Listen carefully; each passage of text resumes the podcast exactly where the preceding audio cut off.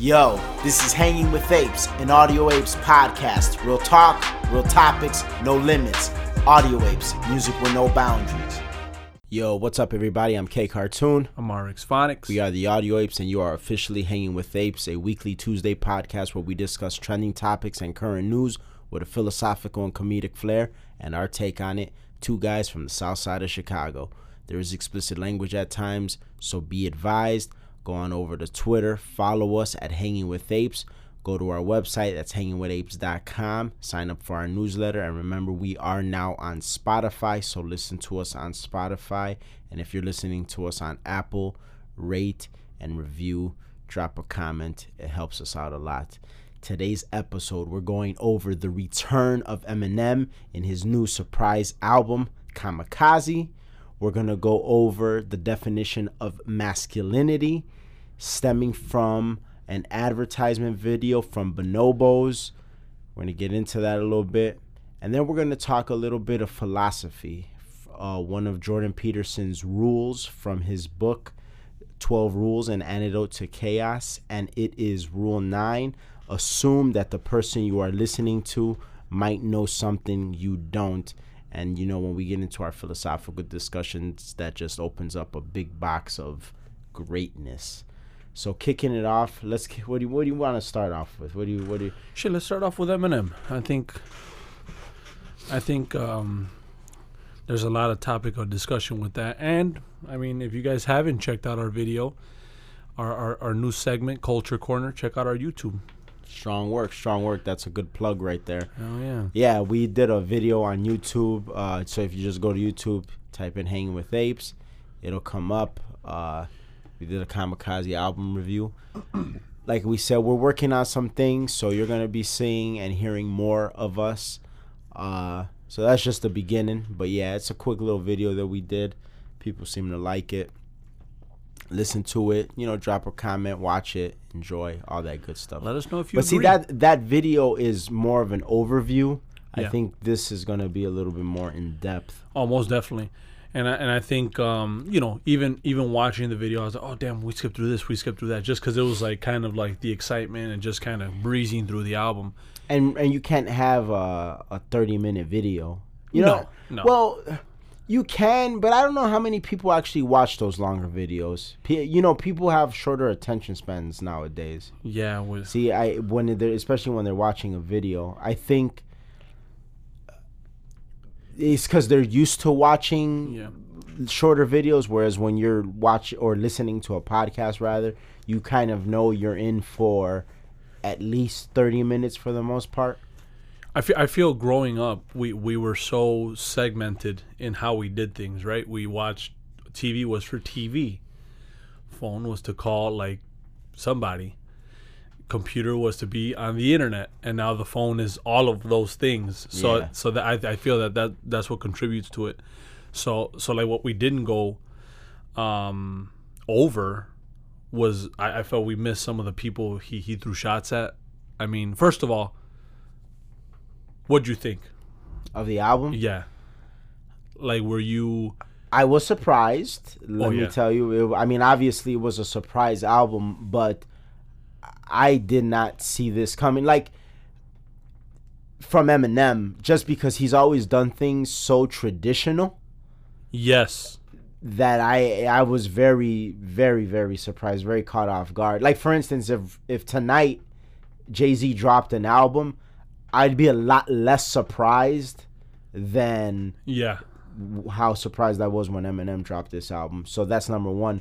Number two, at first I was sort of in disbelief when I was uh, on Twitter. I want to say, and I was just scrolling, you know, like I do. I enjoy I enjoy the Twitter platform and in and my downtime. I enjoy it. The Twitter sphere. Yeah, I thoroughly enjoy. It. It's such a graffiti board. Like just like just back and forth. It's fun and you know it's it's it's good times. It's like an intellectual graffiti board. If you will. Yeah. Yeah. But um, I was on Twitter and something came up about Eminem Kamikaze. I saw the artwork and I thought it was a track. I was like, oh, Eminem has a new song out. Yeah. Okay, I don't know what this is for.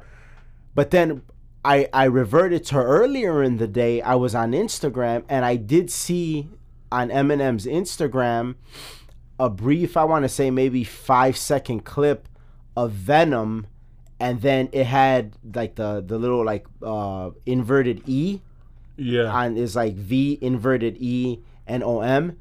And then like I heard that part was like knock knock let the devil in like uh, that part. Yeah, and I was like I was like oh so he's working on the Venom soundtrack. Yeah. so that was it. I got that. Tho- those are my like two little indicators. Like I got that but me thinking that that track was gonna be out along with the movie.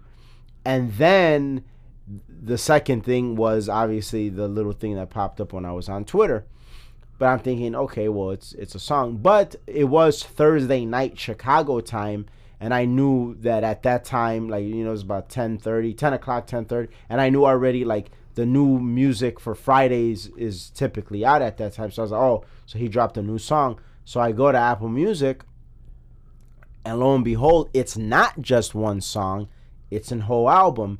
And before I even listened to it, and this is what good of a friend I am, before I even listened to it, I text all you guys. Yeah. I was like, Eminem dropped a surprise album. I didn't get that text. I, I, I or I didn't read it because I guess we were, you know, we have the group text and you're just conversating. So sometimes you're like, oh shit, I'm busy. Let me. So when when you text, what I the text I saw was kamikaze. so I was like, what? The, fu- why are you telling me about Twista's album? from years ago. yeah, and I was like, "What is that? What what what do you?" Because I was like, maybe there's something to it. Maybe it's a movie or you know something. And you're like Eminem's album, and then you put the link, yeah. and my fucking head almost exploded. Yeah, and so I after I texted, I pulled out my headphones because I can't listen to an artist's album that I really fuck with on the phone. I have to listen to it on headphones or in my car, like Yeah. somewhere where the audio qual or like you know in my the the the the studio monitors in the office, like somewhere where the quality is gonna be a, a high sound quality and not the phone. Like that will I won't do it. I just can't do it.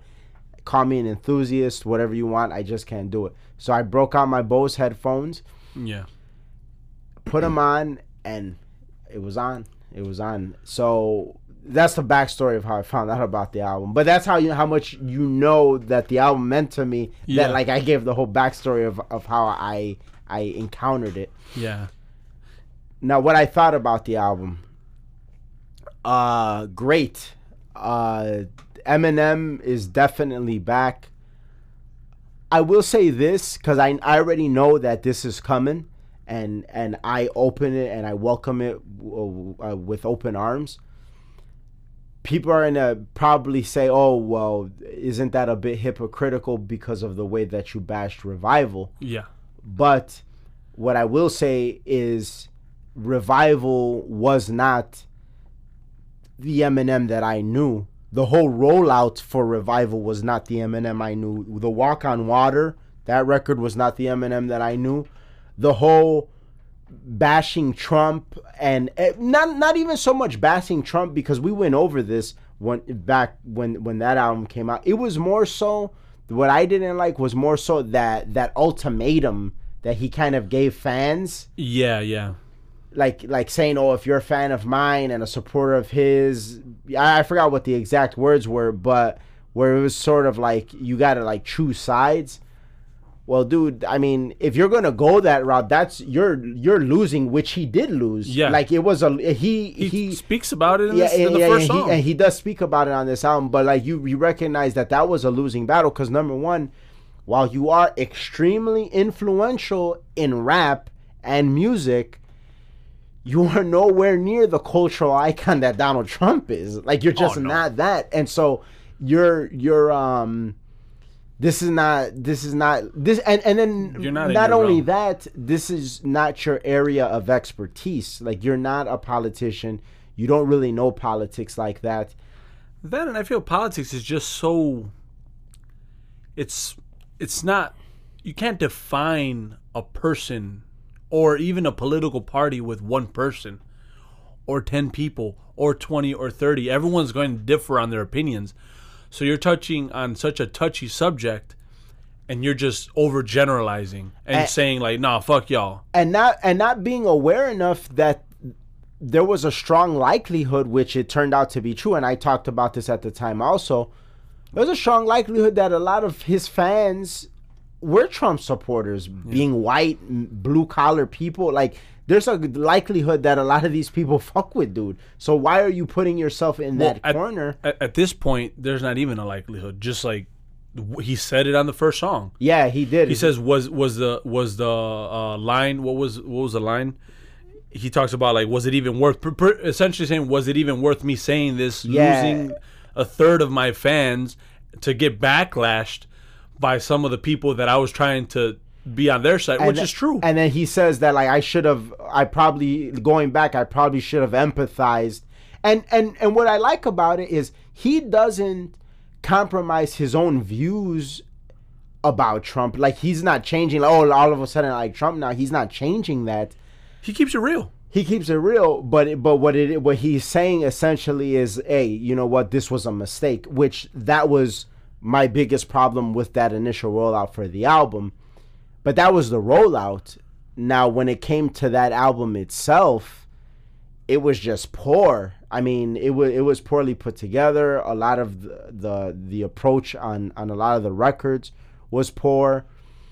I mean, lyrically, it was good. Like the lyricism, like it was there, but but but the subject matter was not. And Felt forced. it, it did feel a little forced, but but the thing is, he does on Kamikaze what we said we wanted him to do with Revival, which was talk about contemporary topics. Now he doesn't talk a, a, a lot about contempor- contemporary topics in terms of society, but he does get at a lot of things that are going on temporarily in rap, which Yeah. is fine. Like you know what, you don't have to tackle the issues of the world, but it's good that at least you're tackling the issues of the the area that you're an expert in. Yeah. And so that was and is classic Eminem. Like, listen, I got a lot of things to say about about about rap, about the way that I've been criticized, about all this stuff, and now I'm now this is my retaliation. And he did it in in just in just Yeah. classic form. Yeah, yeah, and and just to just clarify what the what the lyrics were, I, I pulled them up when it came to to the Donald Trump cipher, which was a BT cipher, if I'm not mistaken. This is what he said. Because I feel like the beast of burden, the line in the sand, was it even worth it? Because the way I see people turn and make it seem worthless is starting to defeat the purpose. I'm watching my fan base shrink to thirds, and I was just trying to do the right thing, but word. And then, you know, essentially saying like listen i should have empathized he goes on to say that. I shouldn't have been so bold in in in in, in the way that i said it when i know that obviously some of my fans were were fans of trump. And and, and that's the thing like you're gonna you don't think that that that um kanye west has hillary fans? Probably most people that kanye west has are hillary fans. That doesn't stop him from wearing the hat you know? Yeah. but then there's but he but he never he all he did was was display his support, but he never bashed those people. It's like okay, this is who I support, but I'm not saying oh anybody who's who's my fan that doesn't support Trump don't be my fan no more. Yeah. like that's crazy. That's Yep. that's pure craziness. That that's the equivalent. That's the equivalent of of us on, on audio ape stuff.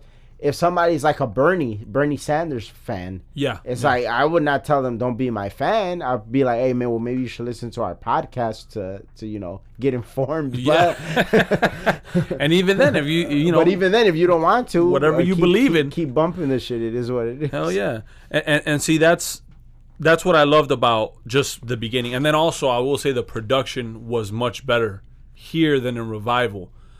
I felt, and really like even on the Marshall Mathers LP, I feel like yeah, Rick Rubin is is good, but I don't think the sound, the Rick Rubin sound, is good for the times because there's there's a time and place for for for sound, you know, in general.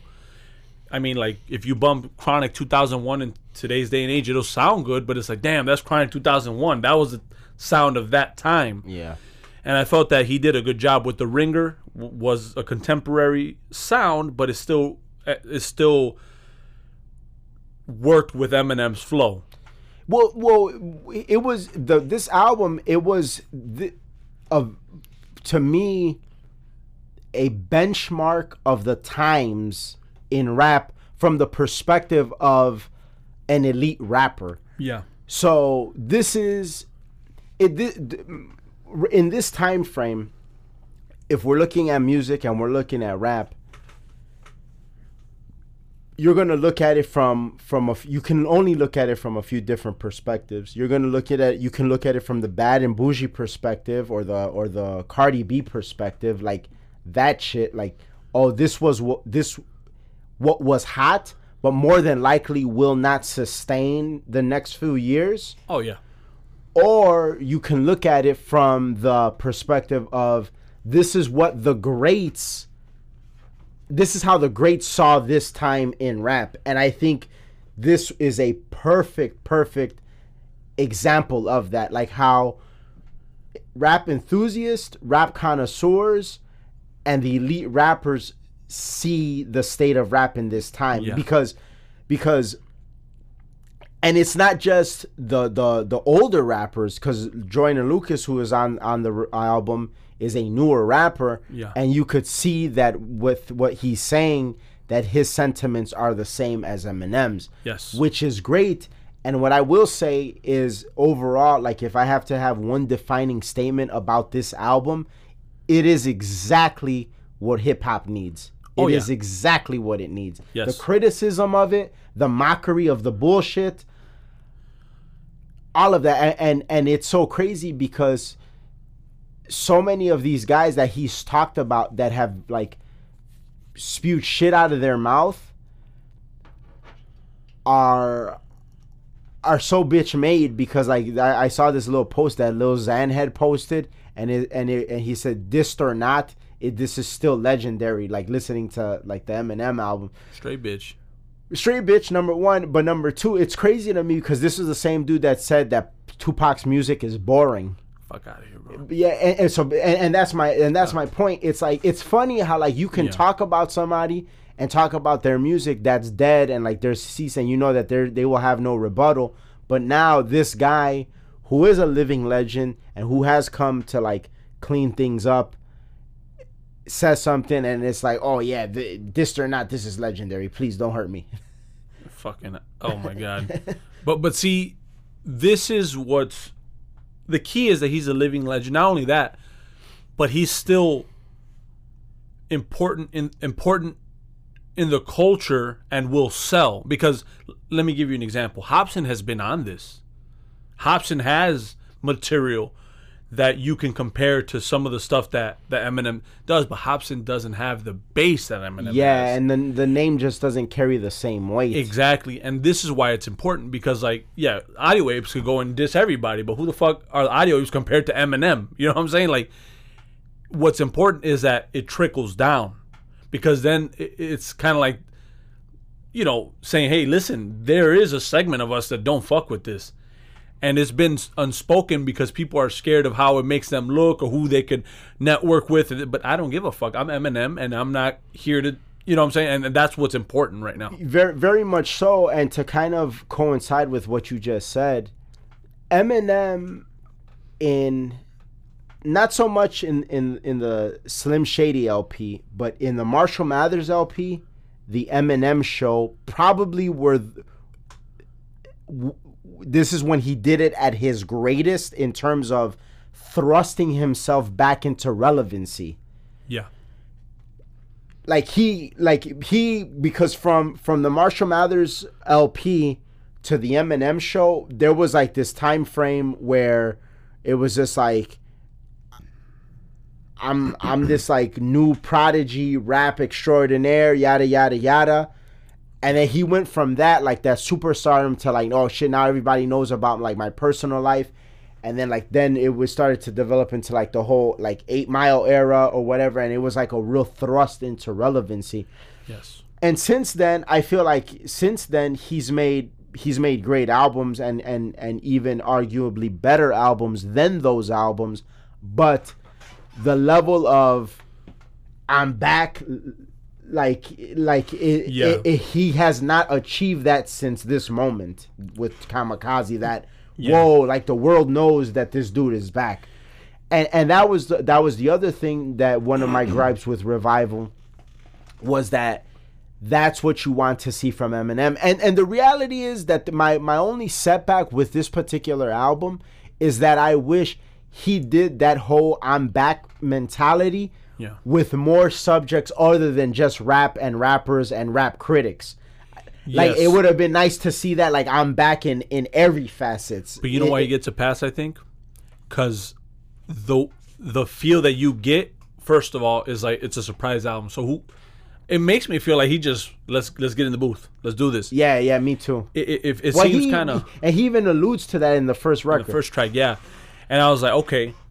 So it made me feel more like this is a return to form. So we might get even better material later on, maybe this year and a year from now. Like it just Maybe. makes you feel like especially with the positive reactions that he's getting. Yes, yes, and and and it's like, and, and you're right. And as a matter of fact, from the Eminem show to okay, so it was Eminem show, then Encore, then re, uh, then Encore, and then Encore. He had his hiatus, and Yeah. then Relapse.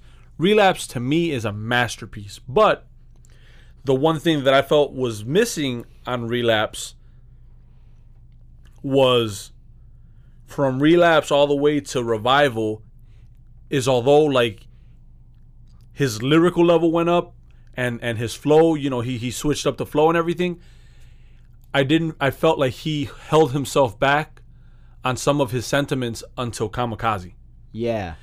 and that's what i appreciate about this this is like old eminem in 2018 Yeah. you know what i'm saying like It- that, it- that's it what i appreciate true, about this And, and it's crazy that you say that because remember on I want to say recovery, where he talks about how being in like that that drug addicted state, where he like kind of had the urge to like diss a bunch of rappers. He Yeah. talks about that, but he's like.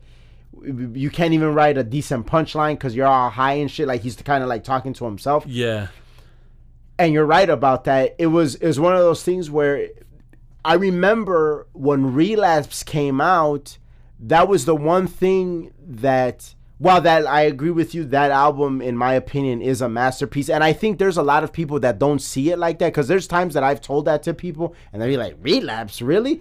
But then when you start breaking it down, it's like, oh, they kind of see like the, the the perspective. you know what it is too just to add to your point it's more of a horrorcore type rap but horrorcore done at an elite level like the You think so though? Because horrorcore is kind of like like grungy and and that's what i'm saying like sloppy. This was not sloppy. It's very it, technical. it wasn't sloppy and it was very technical but it still had the elements because it even i think it even won awards like saying like or or at least was put on the list as like the top horrorcore album so it's like they do regard it being part of that realm and having those elements added with the skill of eminem it's like that's how you, that's why you get that see we're talking about horrorcore like like if we're talking movies it's like we were used to like horrorcore being like some grindhouse shit Yeah. Whereas he took the elements and then did yeah, his, his I, thing yeah, with it. I, it, wa- it, I had some elements of it. I don't know if I would just buckle down and go as far as say that it was a horrorcore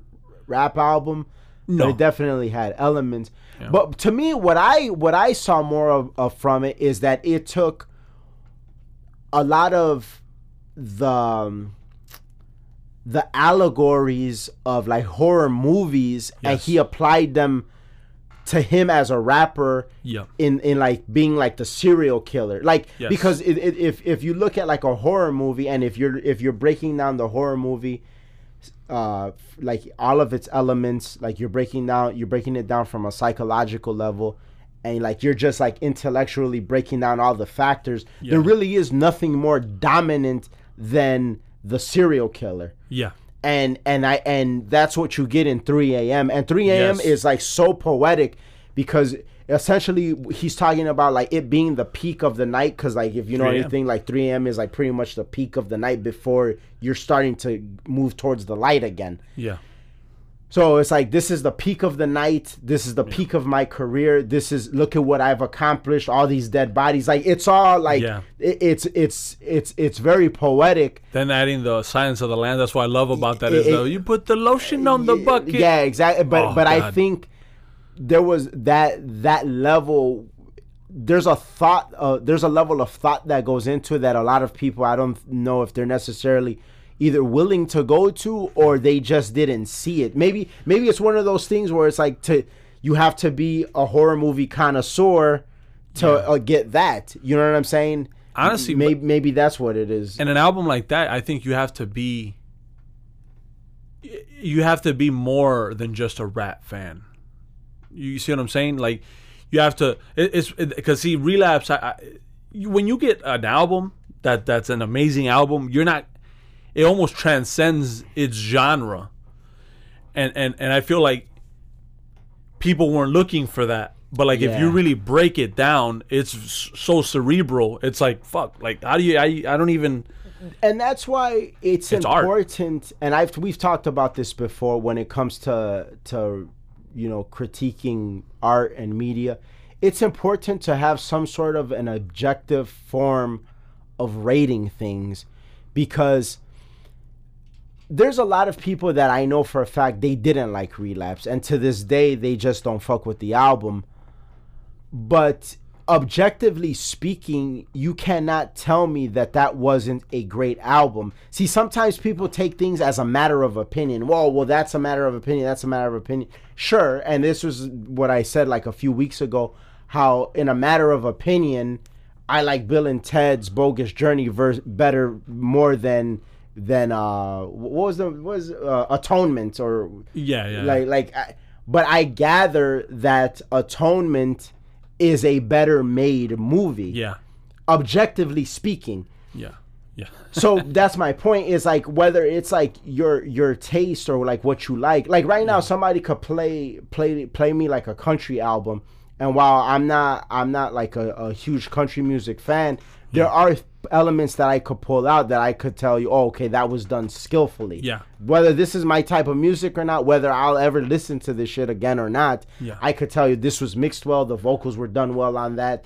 There has to be some sort of, ob- of objective way. So there's people that will be like oh well just how you feel about relapse that's how i feel about revival yeah but now that's when that's your opinion but now if we look at these things objectively and from a technical aspect Breaking it there- down. there's no comparison No. and that's my point. point and so so yeah but uh he definitely he definitely was able to to thrust himself back into relevancy and i really wish that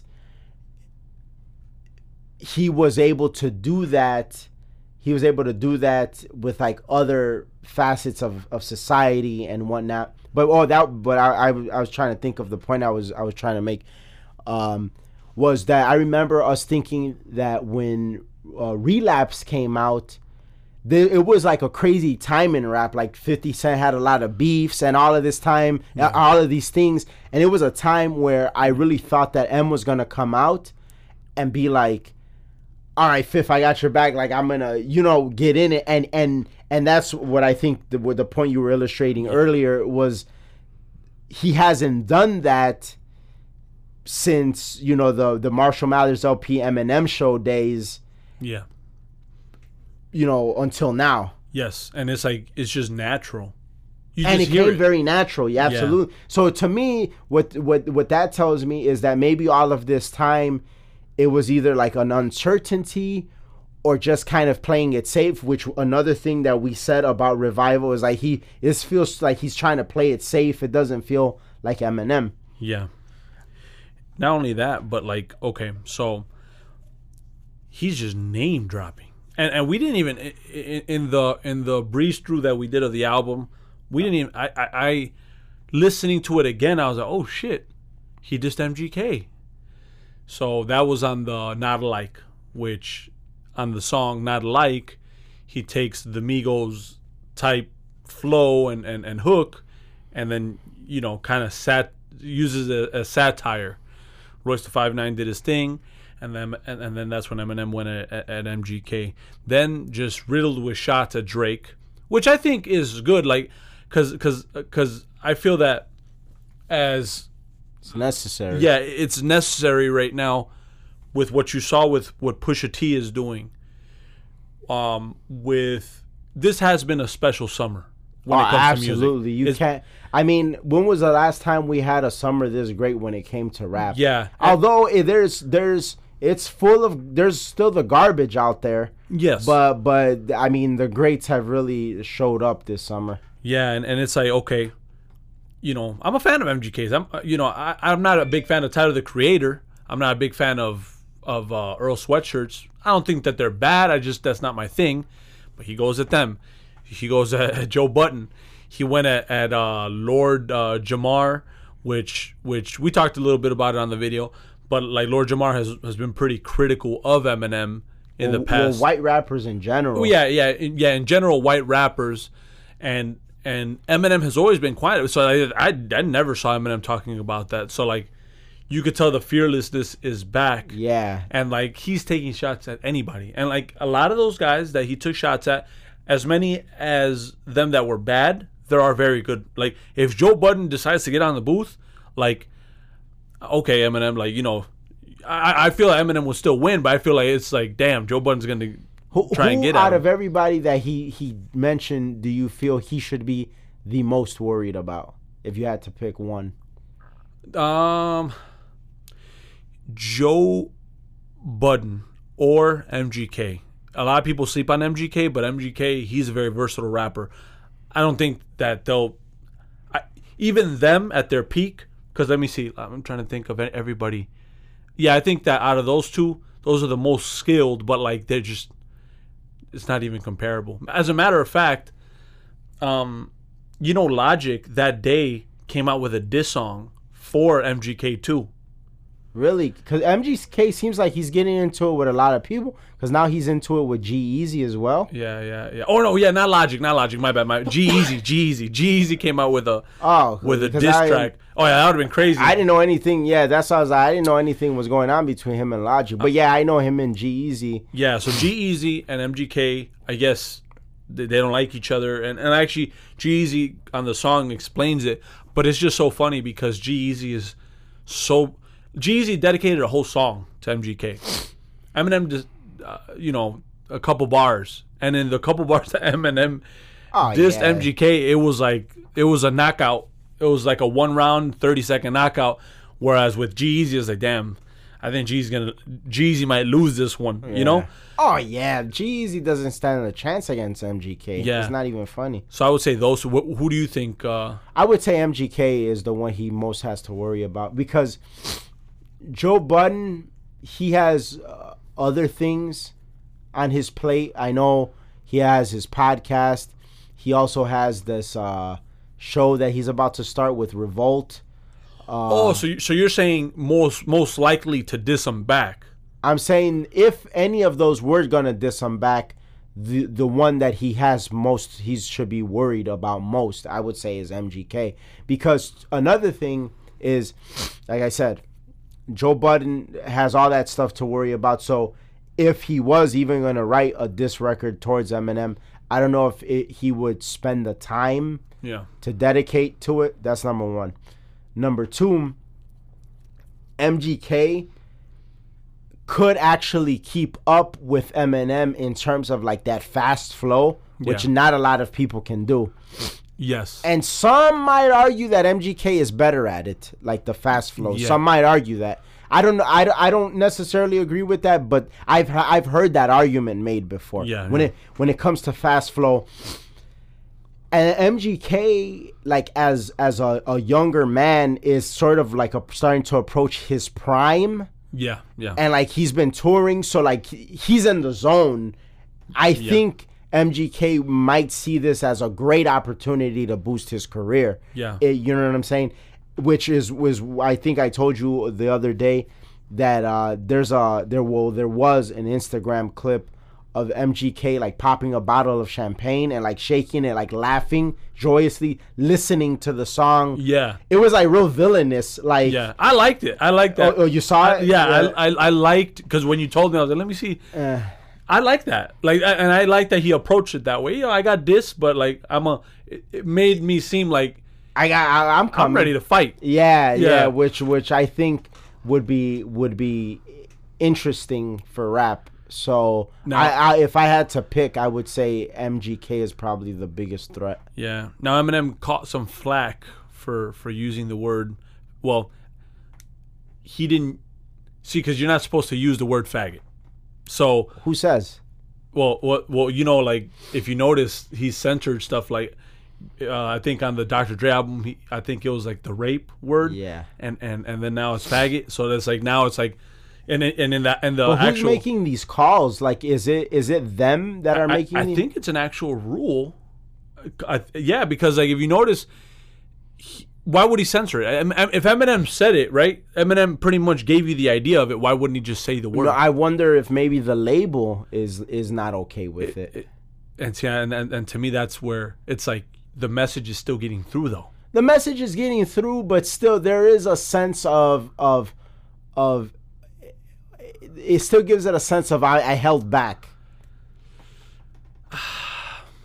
I see what you're saying, but it, it almost seems like it, it makes it seem like I'm just I'm I'm not saying it because I'm being censored type thing. I don't know. It, it's Yeah, but but that's and that's why I asked that question. I wonder who it is that's making that call Yeah, to bleep yeah. that stuff out because if it's Eminem or or the producer or the people involved in making the record, to me that gives it a sense of oh I'm holding back. But now if when they let the the label hear the album and the label is like oh no that has to get bleeped out or whatever, then okay whatever like you have no choice. yeah, yeah. That's my thing. But I I go go on with your point. Well, yeah. So so pretty much the people have not been happy about that. Just in general media, they were like bashing him, and then like the, the most outspoken person was uh, Dan Reynolds from Imagine Dragons, saying like, "Oh, that's hateful, and you shouldn't be using that word, and, and this, this, and that." Yeah, I disagree with that. I don't think that there's any word in the world that any person can't use. Like, Yeah. in in in a certain context or or whatever. Like I I can I I don't abide by that. But even then, it's like you you could. He's not even using it as hate, or not as hate in that way. You know, like like there's people that just use the word. When we grew up, that was just a word we used. No, but but isn't isn't Tyler the Creator gay though? He is gay, but it's so like I you- mean eh, I mean I he he is using the way that he is using the word in that way then. but don't, you see what I'm saying? Like, Well, no, because you're, you're what you're saying is I think what, what you're what you're trying to illustrate is that it's like he used it because it rhymed. See, because he would have said gay had he had he been able to. see if he would have said that about like MGK who clearly isn't gay, but it's like it is it's like a different thing like when like you see a bunch of Hispanics call each other nigger versus like a, white white, guy call him the, that like or, or, or well because there's a lot to unpack with this shit. Yeah, this shit's- like there, should get there's real like if you see a bunch of Hispanics say that shit to me it's always been off-putting it's like especially if they're not like like black Hispanics because you know they got like the the Hispanics that But are see, like to black people, it's not off-putting. See, like to at least when we grew up, to some black people it is off-putting to hear Hispanics say it, which I don't I don't blame them. Yeah, be- yeah, yeah. Because I don't think that it should cause like an outcry, but I get like why it would be off-putting because it's like why are you saying that? yeah, You're not you're not that. You know what I'm saying? Like Yeah, yeah, like yeah. at least like some some like Hispanics are like black Hispanics. You know what I'm saying? Like like my father is a black Hispanic yeah. like that's that's different than than like uh, uh like the there's like blue white hair blue eyed hispanic like you know what i'm saying yeah, yeah, there's yeah, yeah. there's there's as they say there's levels to the shit but but my thing is i don't mean to like muddy the waters and make it all complicated that's why i don't i don't necessarily get outraged when people say certain things i feel like anybody has the right to say anything Yeah. but what I'm saying is, if a white person calls a black person a nigger, Yeah. there's re- a, and like it, there's like well, like that that was that was racist unless like nigger is his name you know it's like no because yeah. like like because in a, i think in there's like a mark twain book or something where there's a character named nigger jim Yeah, so it's like oh okay nigger jim well that's his name Yeah, yeah. but but if if you're calling somebody like a white person says nigger well that's how you mean it like that i mean whatever like whether There's you think he has the right to say it or not Yeah. I think he has the right to say it. I, Yes, I mean, I think it's fucked up that he's saying it in yeah. that Context. and he might catch an ass whooping and for in saying that it. context, but I do acknowledge that that is his right. Just like I, I acknowledge that this is Eminem's right to say it, but I do think he means it in in oh You see what I'm? it's coming off in that way. Like I Yeah. have to say, like, but I know, I know what you're saying because it, but- it but I is- still it's, don't it's a literal sense of. but I still don't take is. it, I don't take something like that as like this person hates gay people. Eh, yeah, that's what I meant. I take it as as like this faggot, Yeah. who, this guy who's gay Yeah. is upsetting me, so I'm calling you a faggot. But I don't think that's like because you feel that way about that particular gay person means you feel like that about all gay people. Yeah. Yeah. And I think that's where where these goofies that are criticizing him for saying it Yeah. i- is like okay, but there's a little bit of a backstory here. Calm down. I I don't you're you're kind of jumping the gun. That's that's my point. Yeah, and not, not only that too, it's like in the realm of, of, of rap, there's so much shit besides like the obvious that, that like gets touched on. You know what I'm saying? Why aren't you outraged about because I feel like it's a slippery slope. Talking about slippery slope, it reminds me of the Paul Rosenberg skit.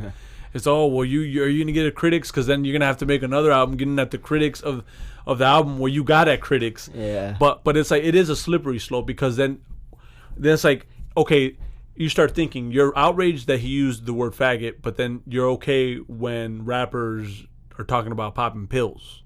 Right. You know what I'm saying? Like, it's just a slippery slope Well, Eminem, Eminem, so so fucking brilliantly touched on this so many years ago in Encore. Mm-hmm. You find me offensive. I find you offensive for finding me offensive. So now who who wins? Who wins? Yeah. So so now like, if if if if uh dude whoever from Imagine Dragons is like, "Oh, well, I'm outraged because Eminem used the F word. It's hateful." It's like, and Eminem could easily be like, "Well, I find it hateful that you don't respect my First Amendment right of freedom of speech." So now who's who's more legit? Who's you know what I'm saying? Who's arguing? And there goes And the that- slippery slope of shit. Exactly, and that's why those people should leave it alone. Now, I would see if he made a whole record just like bashing gay people. Well, then that's different. I'm gonna kill him. You know what I'm saying? Yeah. Like, but but he didn't do that. He talked about one one guy, call him a faggot, who happens to be gay, who has he has a particular gripe with. I don't necessarily take that As and like- and and apply it to to every to every person. Yeah. But see, that's me, and like that's because I live in the real world, and I realize that like there's people that have that have misdeeds and missteps and and I and I realize that sometimes you could feel a certain way about a particular person and not feel that way about everybody else that's in in that particular race. So Now, as I don't Now, I know we've we've I mean we've kind of covered a little deeper uh, on, on the lyrics, and I know we got to move on, but I just want to touch up on this. We uh, on on the video that we did on on the album, we kind of ranked it at least you know for it being the the first listen on where it is on our Eminem list, which is a lot harder. And you know, I, I think as time progresses and we see what unfolds of it, it might go up, it might go down, it might, you know. But I feel like what is more relevant with this album is that 2018 has been filled with great music. Where do you rank this album with every other album or hip hop album that's come this out. year? Yeah, and that's a tough one because Yeah, very tough. Uh yeah. I I find myself comparing, and obviously it's not comparable in, in, in many ways in the sense of like the subject matter, but Daytona and this album. Because I feel that this album touches on a lot more. And actually, I was even having this argument with DC on, on our group text. And, and he did bring up a good point. Like, this has a lot of levels to it. But what held it back were those three tracks to me as a as a body of work. Is it enough to be better than Daytona, even with those three extra tracks, because Daytona was just so flawless from start to finish? Yeah. Or My assessment of that comparison is I would give the edge to Kamikaze for this reason and this reason alone that if Pusha T had got at Drake as blatant as Eminem got at these uh, rappers on his album, yeah, put I think Pusha T would have had the edge because I would have been like, that's what rap needed. See, Pusha T on the actual album on Infrared, he got at at, at, at Drake kind of subliminally. yeah. Like, even at the new rappers, I, I think I think a lot of people like recognized who he was talking about, yeah, but it was still more subliminal than how blatant this was. And I think I, I think rap needed like a Donald Trump type of char- char- type of personality, and I think Eminem is that when Yeah. it comes to rap. He has that personality. And that's one of the reasons why I was really so surprised that he didn't fuck with Trump because I always seen their personalities as so very similar. yeah, You know what I'm saying? But but this is what rap needed. Like all these rappers needed to like be told this shit. yeah, Pusha, as skillful as it was, he I wish he would have did it. Like uh, like if somehow the story of Adidon could have been obviously couldn't have had that beat because that was a Jay Z beat. But if that record with a different beat, obviously could have somehow been on on Daytona. yeah, I would say Daytona wins, but because Eminem was a little bit more fearless than Yeah. Pusha T was, because if you talk about if we're talking about the structure of the albums, Pusha T probably gets the edge because because Eminem there there were some missteps on this album, Yeah. but but and and Pusha T's album was shorter and more concise, obviously. yes, So that's a little bit easier to put together. If we're talking about if we're talking about lyricism, obviously Eminem has the edge. Very few people can keep up with it. If we're talking about potency, they're about equal. yes, So it's like now like you you're starting to get into like the the nitpick of it yeah, cuz if you're talking about like mix and mastering Pusha's probably gets the edge by a slight margin because this Uh, one, a slight margin, but Yeah. but I, I would say like slightly. And two, again, he gets has that benefit because it's shorter, Yes. so easier to accomplish. but Eminem's is more contemporary.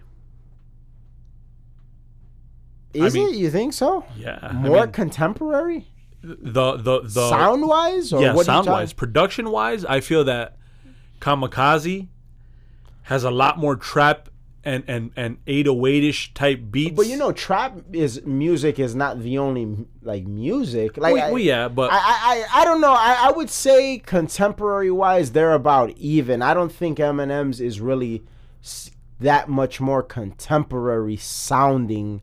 Actually, I would actually have to to to to to go back and say that. I think Pusha's is, is more contemporary side because there's a lot of there's a lot of there's there's a lot of beats on on Kamikaze that have like that wacky that wacky tone to them and that's that's not contemporary at all. Yeah, so- i don't mind it Yeah, but, yeah, but yeah. it's not a contemporary sound. But then you get like the fucking Joyner Lucas Eminem, which yeah is just like yeah but but if we're out of- talking about like like a, a concise sound from top to bottom and a cohesive sound i would say like Pusha's has the edge and that oh yeah, yeah, yeah, like uh, the sound just meshes better. cohesiveness Yeah. but then also that goes with the contemporary because that that it, it's it's cohesive it, it's all sounds similar where there are some tracks on on the Eminem album that don't sound as contemporary as others yeah, like Stepping Stone, that sounded a lot more like old school, Yeah. encore-ish. yeah it did it, it had a very like encore-ish curtain call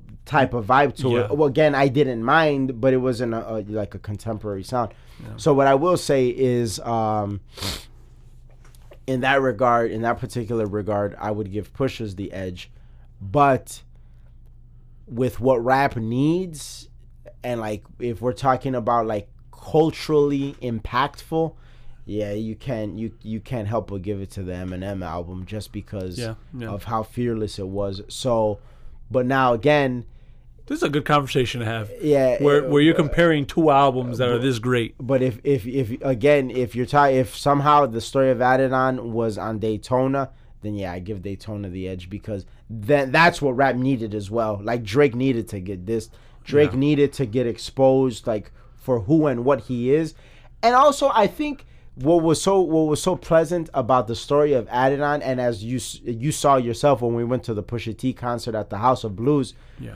there is a clear cut difference between Pusha T fans and Drake fans. And, Oh, there and that's lovely. Like that's good to know what side you're on. You know what I'm saying? Yes. So for anybody out there that's listening to this and is a Pusha T fan over over Drake, feel good. Like you should feel good. Like like you're on the s- side of authenticity. Yes. Yes. So uh, one question before we move on, I have a question for you. This was a question that was, uh, I guess, we were kind of challenged about by one of our friends. Do you think that not liking a work and criticizing a past work of a particular artist Yeah. makes you not a fan of that artist?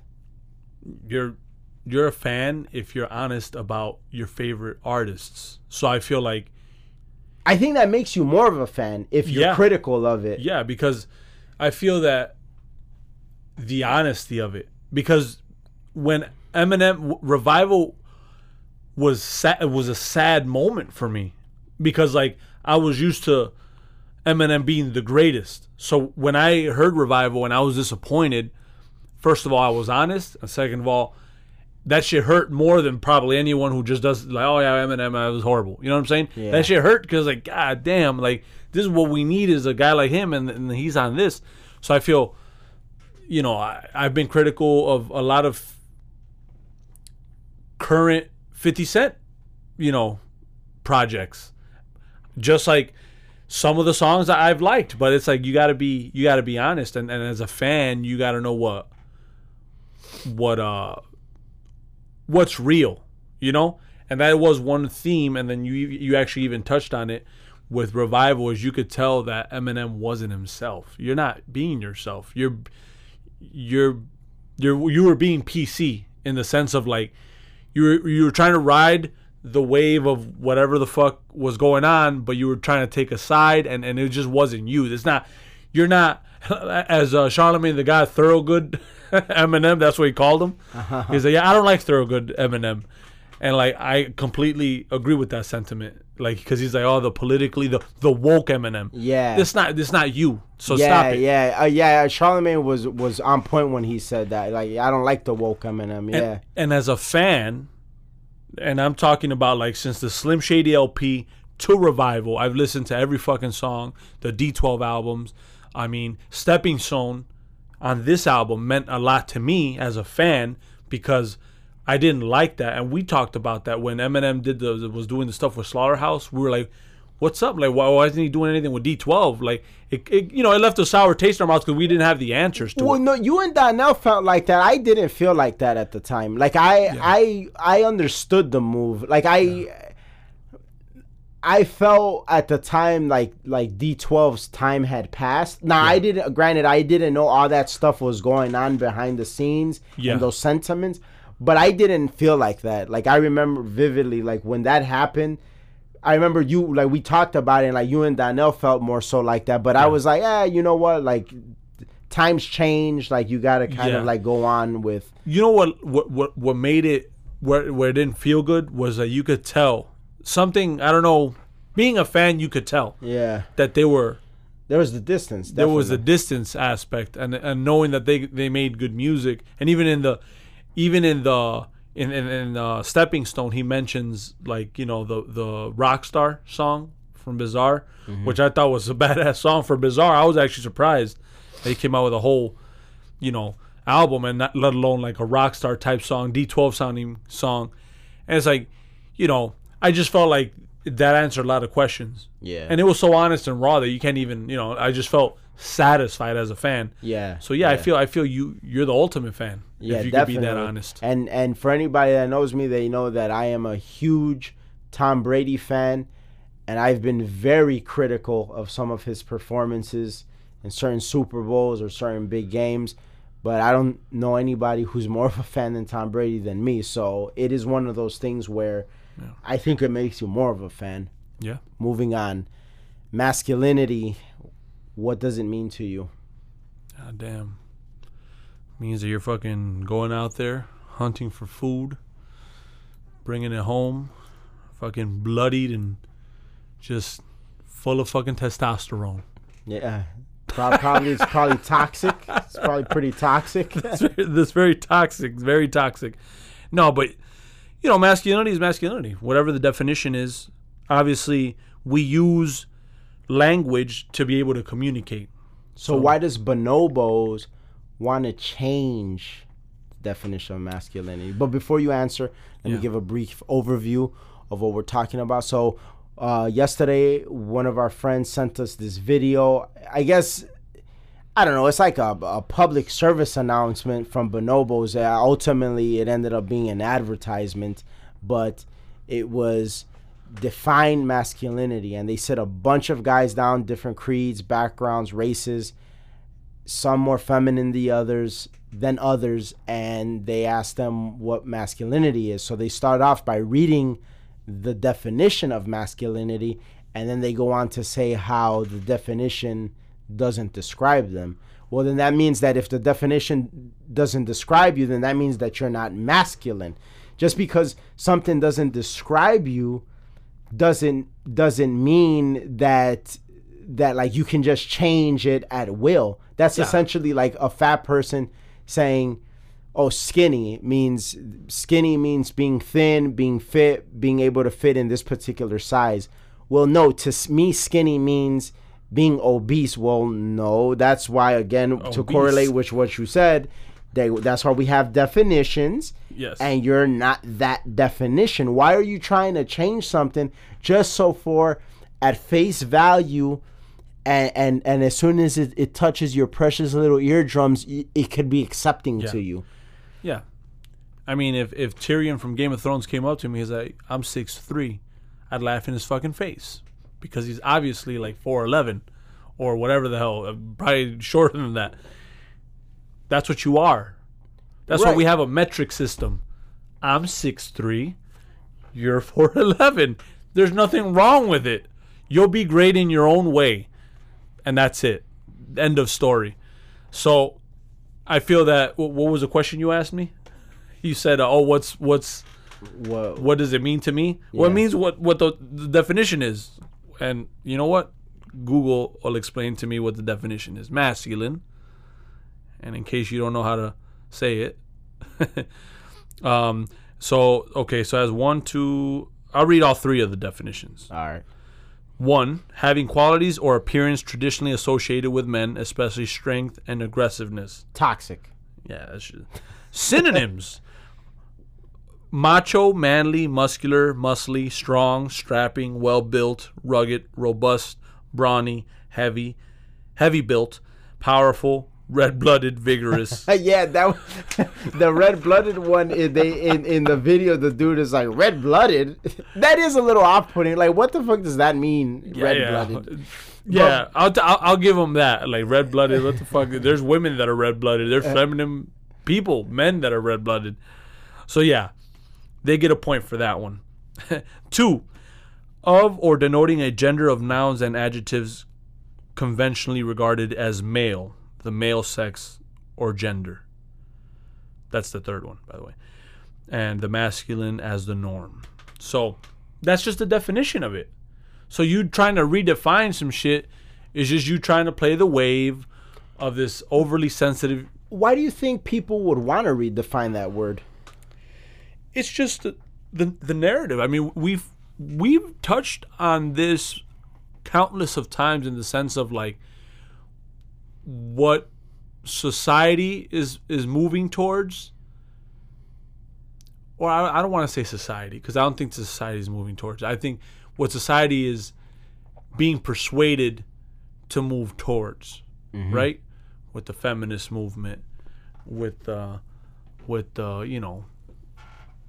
I mean, if if if if you want to go past just gender, we could do the whole race thing, and you know the identity politics s- stuff, the ugly side of, of everything, right? Like the let's play this victim card or let's play uh, like you know we've been programmed to be this way type thing as as opposed to like things have run its natural course and that's how things work, right?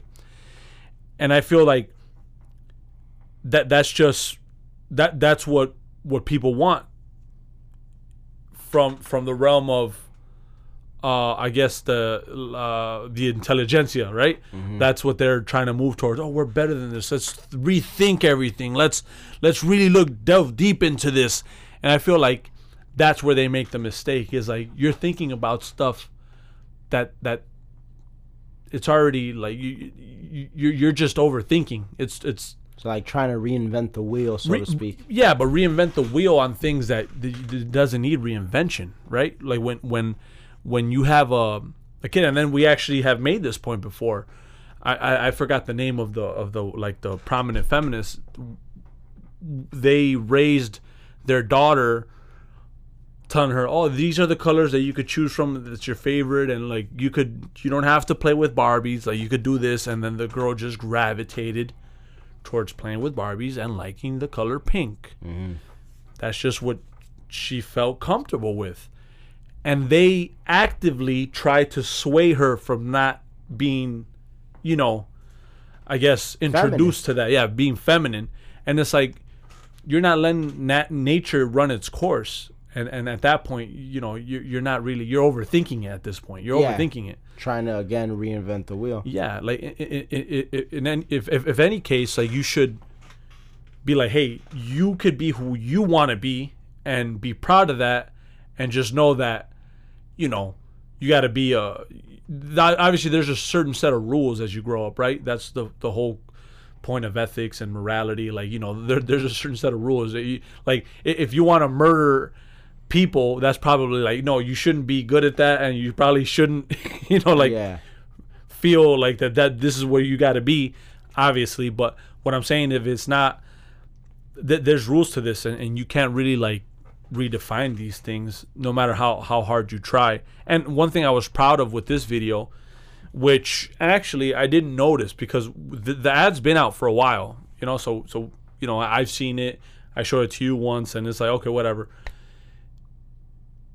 that's what the company wanted to to sell. But like as i was scrolling through the comments it was just like they were bashing that commercial. Mm-hmm.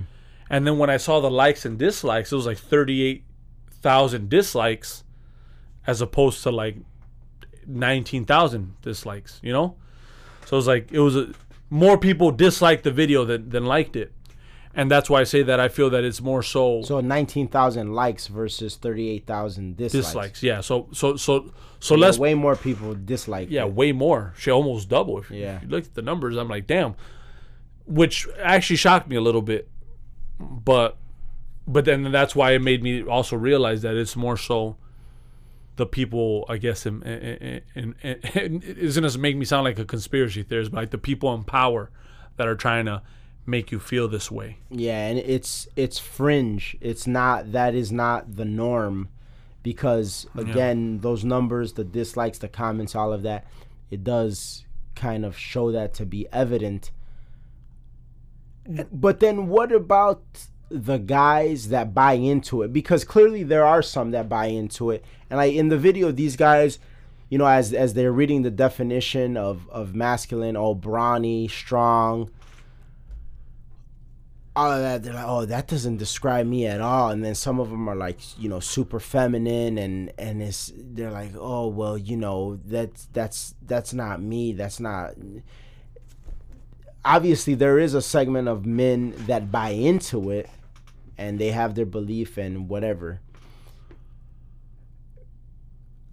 Obviously one they're a little bit foolish if you will because it's like okay if you're not that you don't that doesn't mean you just change the definition of the word that means you're not that but why do you think they're buying into it Why why are they buying into it? I think that like why would any man buy into that I think it's the easier thing to do to live a lie and to tell yourself that, right? Because it makes you feel like, oh, well, they're wrong and I'm right.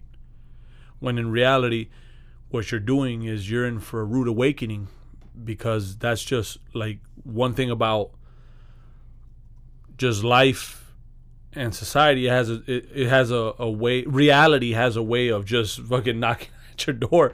And then at that point if you're lying to yourself shit godspeed. Because you have to look at at things in general generally speaking like from a realistic point of view mm-hmm.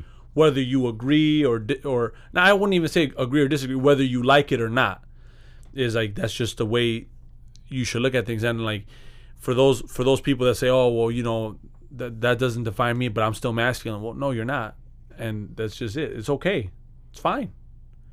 You know if if if you're not an alpha male or you're a beta male or if you know it is what it is. And it's better just to be honest about it because when you're honest about the the if, when you're honest about it that means that you're really looking deep into into the definition and and and and then because you're looking deep into the definition you're better understanding of who you are and Right. happier in your you know But the idea that they would want to make the definition something that it isn't signifies that the word itself is important or should hold some sort of significance but they want the definition the meaning of it everything that goes along with that significance Yeah. to be different. It's almost like i want to be a millionaire but i don't want to do the hard work to get to being a millionaire. So i do agree with you in the sense that you said it's easier to buy in. It's easier to to say oh i'm like weak and scrawny and I would not, you know, uh, defend my woman against a fly, but I, you could still call me masculine. yeah So, so I, I, I think it's partly that, but then the deeper reasoning behind why one would want to buy into such a thing, especially coming from like a clothes advertisement, I think it has a lot to do with the sexual marketplace. Why one would buy into it, and and the reason why is this. I find, and we've ta- we've covered this segmented, but I think this particular ad and what we're talking about, and that particular word, masculinity, makes a lot of things come together. Because masculinity has gone from being like a great thing, attractive thing that women like, women feel secure, uh, even even even other men like like like like if you're if we're like hooping and you know what I'm saying? Like we're we're playing ball. Yeah. You don't want the motherfucker that like is is gonna like fucking run around and like have a bloody nose and like after every sprint he needs to like have his asthma pump and he's about to fall out. Like it's just like dude don't even play. Just sit on the side. Like you're you're all fucked up. Yeah. not that you think you're better than them. it's like yo like this is not for you. But now like you're fucking up the game because like we needed a person and you Yeah. can't be that. You're not masculine. Right. So so even even other men uh, like want that that's appreciated. Or it's like you're not gonna call that same dude that like i just described to like help you move you know what i'm saying yeah or like yeah. fucking help you plow your yard like we recently did to your yard like Oh, yeah, you yeah. know what i'm saying like you're not gonna call dude you're gonna call motherfucker swole as fuck to come through like the No. kid i need you no, but uh, little self glorification, but uh, little self glorification there hurt nobody. no, but uh, but uh, but that's my point. Is like you rely on these things, or just like how many times growing up have one of us been in a situation where we thought like we might have like some adversaries, and then we call each other up like, "Yo, I'm over here, man. I don't know what's going down." yeah you're not gonna call a group of guys like that, like the scrawny dude. You're gonna call your guys that are, you know are down to fight, down to like have your back, all that. Yeah. So that's my point. Is even men appreciate masculinity to a degree. So women find it attractive, and and and then men they they appreciate it. So it went from that to like the feminist movement and a lot of people on the left saying that somehow this is toxic, like it's no good, Yeah. this is wrong. So now that it's like okay, it went from being that what it is to now oh it's toxic to now oh like let's reinvent the word like like let's make it let's make it different. Yeah.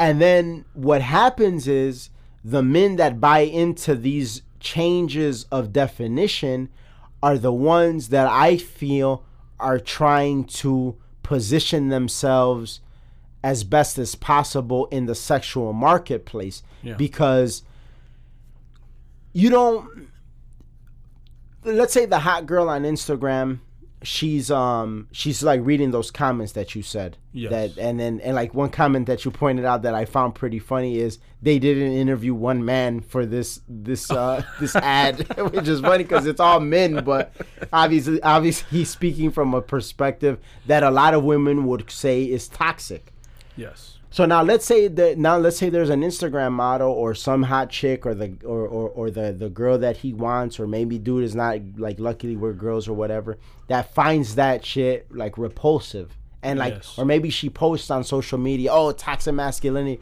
because that shit catches on like a disease. And now oh she wants to say it and then this bitch wants to say it and every bitch wants to say this the same message without even like really like looking in depth into it. So now dude thinking based off of the appearance and ba- going off of what this chick is saying, who really doesn't know what the fuck she's talking about, is like, oh, well, I can't. Maybe I don't necessarily feel like this is what I'm saying is toxic, this comment, but I should probably not say these things in public or openly, or I should openly embrace this bullshit Yeah. so that I can appeal, I can be more appealing in the sexual marketplace because this is what women seem, at least I think it looks like they they they want. But then you find out down the road that they that may not be the case. Actually, you literally just glued everything together because, okay, you go to their website, right? And and the attire that's being sold by them is just like we were mentioning the the like obviously like not just millennials are intellectuals or you know that you could be an intellectual just in general.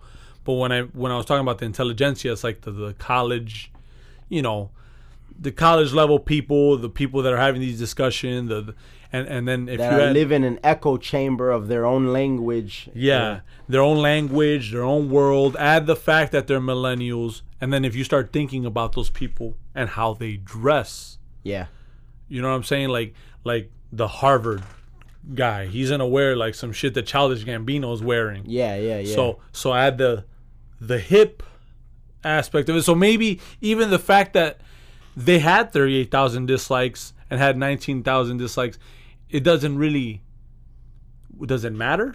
Do those people even care? Like is that did the, did the message get through right. to, to the to the right people?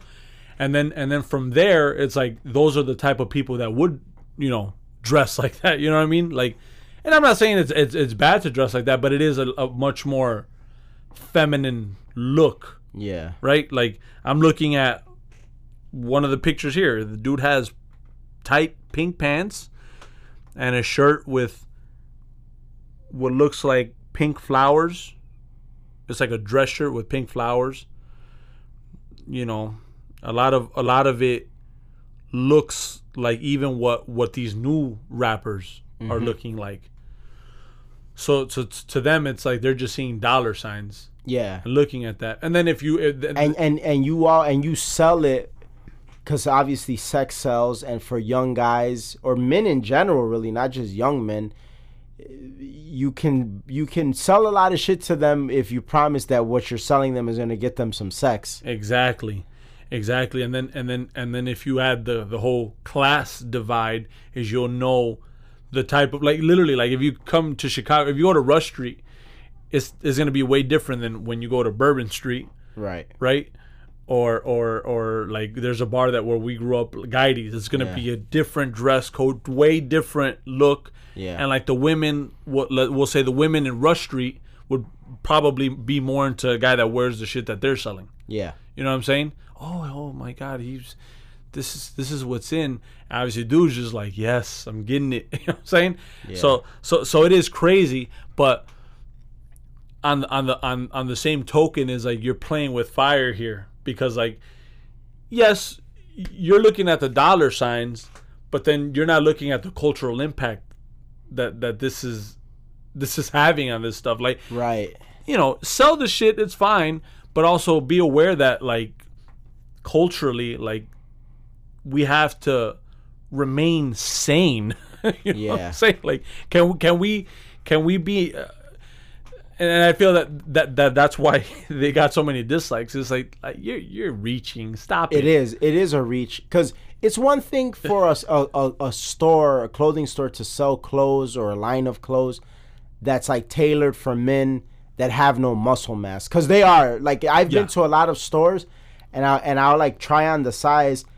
And I'm not a fat guy, like I'm not obese, like I'm not like the most in shape, fit, Yeah. skinny guy, but I'm not, I'm not like You're not the guys that are on these advertisements. right. They're like real thin. Exactly Yeah. and and like there's there's clothes that i've tried on and it'll be like yeah this is clearly for somebody that has no muscle mass Yeah.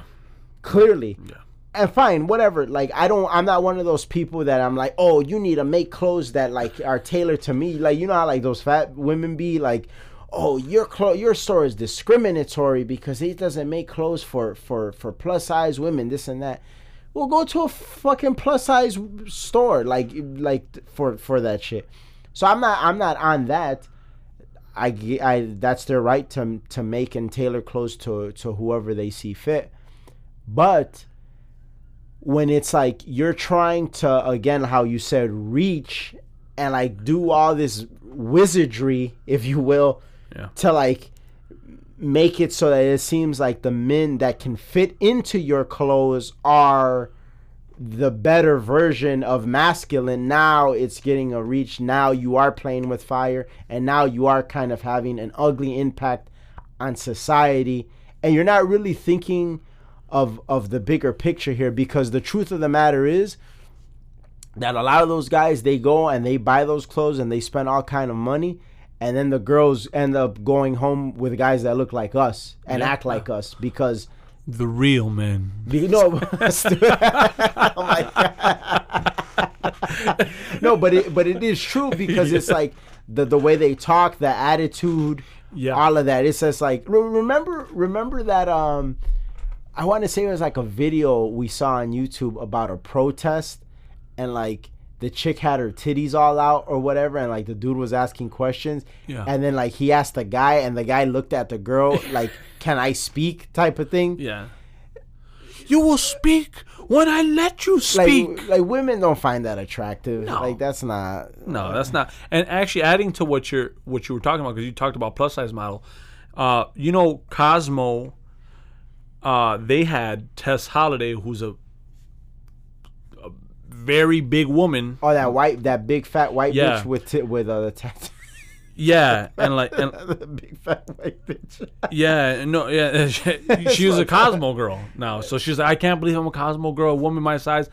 But then a lot of people were saying like, well, this is not a good thing. That's unhealthy as fuck. Man. Yeah. What are y'all doing? and, and that's what people were saying. It's like again, this is the same thing. Are, are we going to throw out the fact that being that big is just bad for your heart? Like, what are we selling here? Like, okay, I, I understand body, yeah, body That's- it's- positivity. It's, for the fucking Grim Reaper in in the back making those ads. like, yes. he just sounds like like fucking. I am the Grim Reaper. yeah, yeah, he's just in the back So- typing up shit. Like, yeah, this is gonna kill a bunch of motherfuckers. Gonna kill them Yeah, all. we gonna put this fat ugly bitch on the cover. like, He looks like like Leprechaun mixed with like Snoop Dogg and like the fucking devil. But but anyway, but yeah, like come on. Like really? And and and then people are getting mad at that. So it's like there was a again, a lot of people were saying this is not good, which is not. Body positivity, you know what? You should feel comfortable in your own skin, but then you should also like know like, hey, I'm fat as fuck. This is not good. No, it's, it's not good for me. Like it, it, it like I'm critical of myself now sometimes. Oh, I haven't worked out. I feel like shit. yeah. I'm fucking I'm I'm out of shape. You know what I'm saying? I'm I'm in a lot better shape than a lot of people, but that doesn't mean that I'm in good shape and I can't be better. Right. And and and and that's the thing, not living in realism. And I mean that's that's that's the thin line that that the the you're kind of you know trying to you're trying to gray it and it's like no no no no no no you know we can we can you can be accepted you know and you can be loved and you could be but let's you know let's call things for what they are Yeah. so Definitely. yeah Moving on to the last segment of this episode, as I'm powering through Jordan Peterson's book, 12 Rules for Life An Antidote to Chaos, I just finished the ninth rule, which is assume that the person you are listening to might know something that you don't. And was a great chapter, great rule. But I found something very interesting in that rule in terms of meditation and listening and reciprocating and how important that can be. And it talks he's he's essentially saying how when you're having a good conversation with somebody, it can be as euphoric as like hearing like a really good new song or or something along those lines of how great you feel.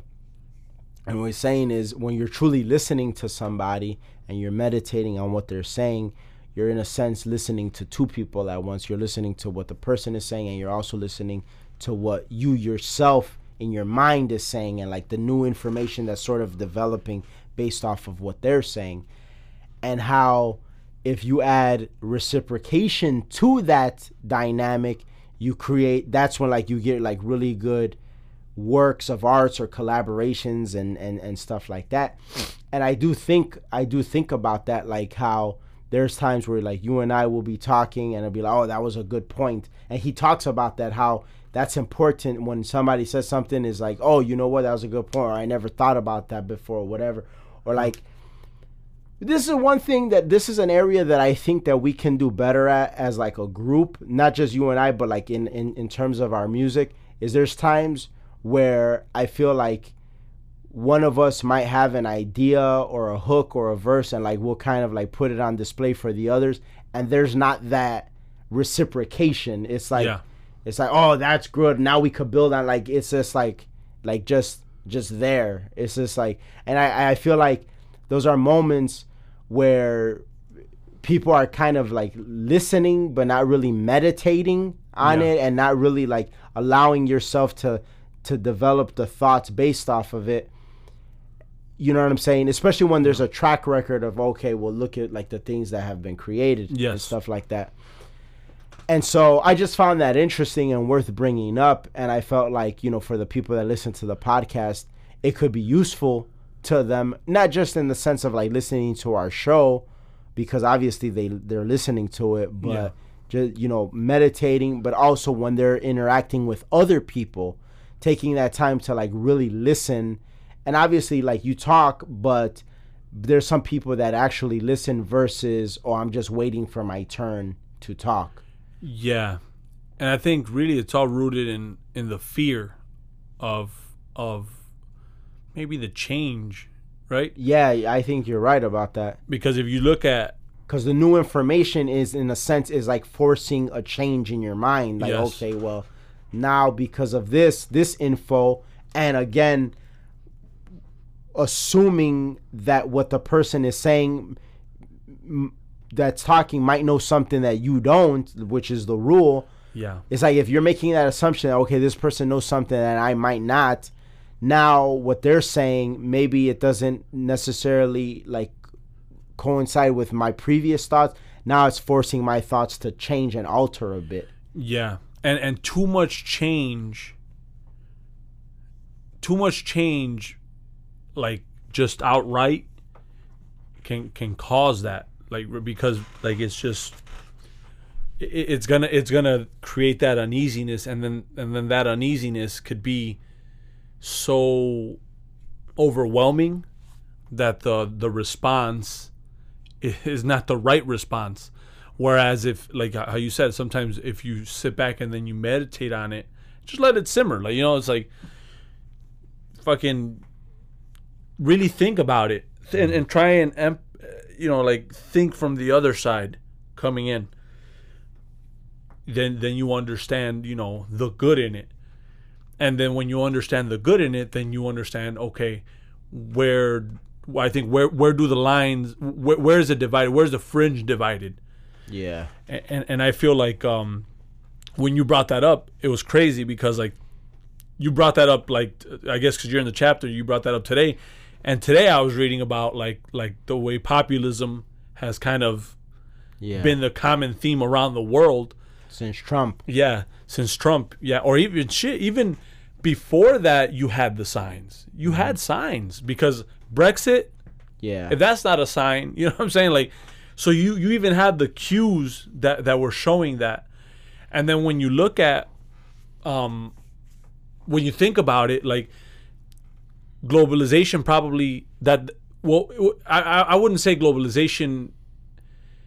I wouldn't blame it on just globaliz- globalization, but I would I would say that just the way things were progressing, it does create inequality. And what I mean by that is like when shit changes, it's like boom, boom, boom. All right, we're growing. Let's like think about it. Like like you're working out, and all of a sudden you're fucking you're getting bigger. Like, oh shit! All right, damn. I'm I'm at I'm, I'm at 35 now. I'm at 45 now. I'm 50. And it's like to to me, if I, if, I, if I just started working out, that shit's like fuck. You're at 60 pounds. You're you're fucking you know sh- shoulder pressing 60 pounds on each arm. Like I how am I gonna get to that? Yeah. And I feel like if you think about it on an economic level, it's like all these companies were going to Mexico or China where they're, you know, like fucking all, all this shit that, that, that's going on. It's like, it's, it, it's, there's no competition. It's going to be more expensive to build it here than it is in China.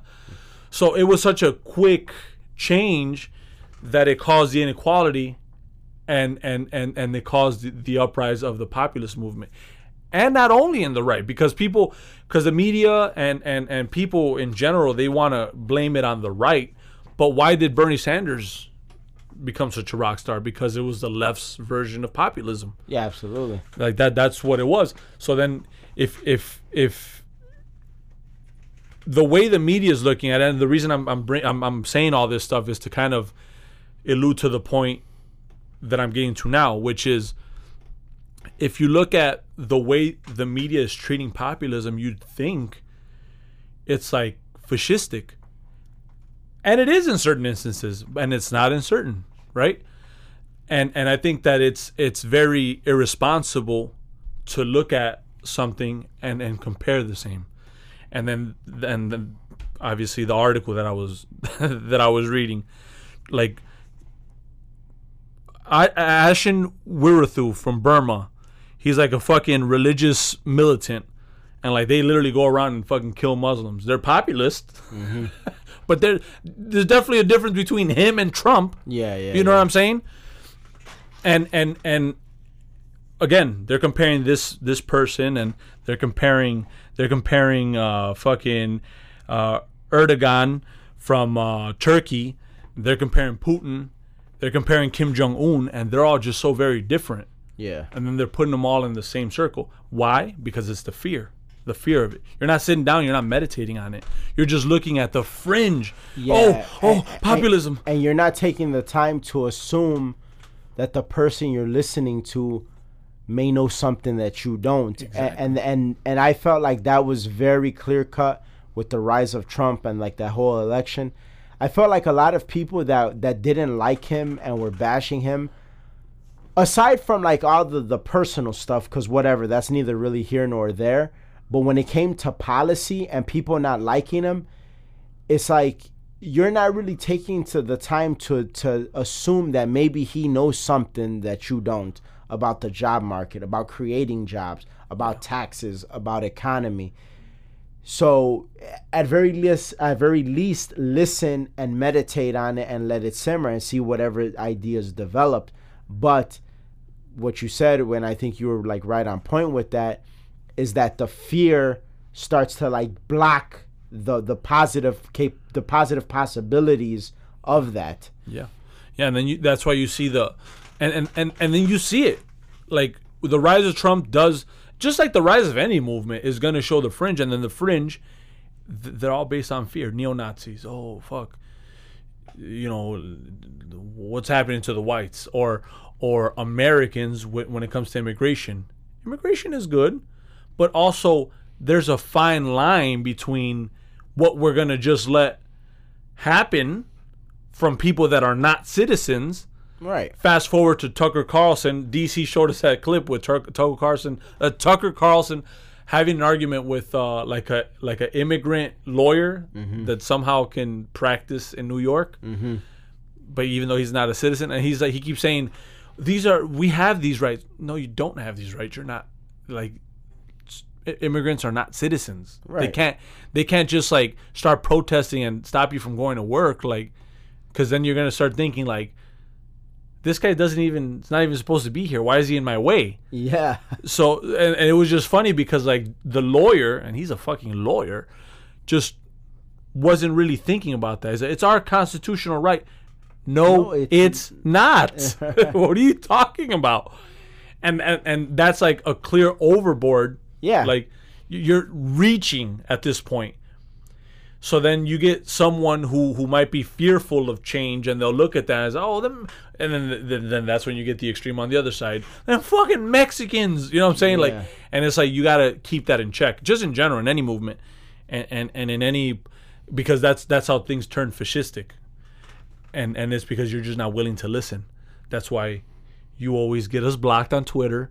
Cause motherfuckers, cause motherfuckers are scared. That's what it is. It's fear. It is, Oh, yeah. Oh, I, I don't know what to do. But you know, you notice I started doing now on Instagram. Uh, every time it happens, I'm Snapchat snapshotting it, Yeah. and like that's gonna be like my wall of of because you know I see it as an accomplishment. the way I see like getting blocked on Twitter is like like I've beaten you into a corner. You have nothing else, and now it's like your your only retreat is to block me because. One thing I will say, and, and Which is I, dangerous. and, and I and I even put this on on Instagram when when I posted it on on the Hanging with Apes Instagram. I said nothing disrespectful. It was a civil discourse. I never I never like used any profanity, nothing. And I and I'm and I'm I make a point to do that when I'm going back and forth with people. And if if any profanity is used, it's never at them like, oh you bitch or you slut or nothing like that. Yeah. It, like I, I, I make it a point to do that because I try to be as civil as possible when I'm making my points. That way when you do if and when you do block me, this it's my accomplishment because uh, uh, you're blocking me because you couldn't hang. It's not Yeah. because I was being har- harassing you or anything like that. Because it's not like like if somebody says something. Most of the time, honestly, what's funny about it is most of the time, it's people that comment on something that that will tweet Yeah. they'll comment on it and then like it's the rebuttal and then they'll end up blocking every now and again i'll comment on something that i'll see somebody will say but even then like there was this there was this one one back and forth with this girl that was like the most recent block yeah. we were going back and forth about about trump's alleged criminal activity Yeah. and I was like, well, you're going off of the court of public opinion and not necessarily like the rule of law because there's thus far has been no evidence produced that he's broken any law. Yeah. And then, you know, she went on to say, oh, well, if you can't see it, and I'm like, well, if you can see it, please explain to me and show me the evidence I won't. And it's just like I oh, and then this is where it got real good. She took the the Alexandria Ocasio Cortez approach. It was, it's not my job to explain to somebody what's right in front of them, even if they feel entitled for me to do so. Yeah. Well, it's like it's and then and then I told her I was like, I feel no sense of entitlement here. Yeah. I only feel a sense of of disheartenment when somebody in society deems it okay to accuse somebody of something without having any evidence of such crime. Like that's my I, I'm disheartened by this. Like Yeah, yeah. like it, I don't feel a sense of entitlement. Like you could jump off a bridge right now and it wouldn't make no difference to me Yeah. it's just the fact that it's like I find it a little odd that we live that we're supposed to be in this civilized society Yeah. and people have the nerve to accuse somebody of a crime that they have no evidence of. Yeah. Blocked. So let me help you with that. And blocked your eyes. And it's like, come on. And it's dangerous. It's a dangerous. It's a dangerous game that you're playing because you think that it's okay, but then that's how you get the the the Alex Jones, you know, situation, which ends up hurting you because like if you think about what you what you just brought up that chapter, that's what those people. That's a lot of the people that followed Alex Jones and and like believed a lot of those conspiracy theories. It was because they were working off of fear. But it's better to see those people Absolutely. than to like cloak them and then not know this. Yeah. You know what I'm saying? Because now I don't know what the Well, fuck they're and, and that was the point that Jordan Peterson had made when he was talking to Steven Crowder about that particular situation. He said that th- them deplatforming Alex Jones can potentially hurt the the left in a lot of ways because Alex Jones was a great platform to know what the conspiracy right is thinking, to know where they stand, to to to I guess if you will arm your arguments against them. And now you don't know. And and now like you said they're cloaked. They're in the shadows would you not rather have them like visible if you are fearful of that side? Yeah. absolutely. Just like me i'm much more i'm much more okay with the the like the socialists or or of America or Antifa or all of these people. I'm much more like okay with that like them being like visible than I am with even though they do cover their faces and stuff and like that part is like a little bit creepy Yeah. but I am I'm more okay with that than like how Black Lives Matter had all that like socialist and communist rhetoric laced in their message And it came out of nowhere. and it came out of nowhere it was like uh like that's scarier to me because like you're you're trying to use like these unfortunate situations and these unfortunate circumstances Yeah. and create like this race war Yeah. And like uh, and in that race war in the message and in the goals is laced a bunch of like communism and and socialism that is scarier because because it's not it's it, they're not saying that's what it is And you know, like a socialist oh the socialists of america okay i know what you are you know Yeah, yeah. But see, we were able to see that uh, due to the timing of when we were going to school, and we were introduced to that. But also But, like, like- we're into the shit so yeah, like we're like, into it. But like, like, let's let's let's maybe our parents who aren't in that realm. Who, how do you even see some shit like this? You don't. Cause that shit, like you said, it's interlaced, it's it's hidden, it's cloaked, and then all of a sudden, like, oh shit, I'm trapped. yeah and that that that's where where it's bad where it's all bad can be all bad. That is our episode for today. Thank you guys so much for listening. The show continues to grow because you guys keep listening. If you're listening to us on iTunes, please rate and review. Drop a comment. Obviously, subscribe so you can get the weekly episode. Go on over to YouTube. Check out our video, the Kamikaze review. Um, and we're on Spotify now. So share and like us and subscribe to us on Spotify. Remember, you can follow us on Twitter at Hanging with Apes. We will be back next Tuesday. We're out. Peace. peace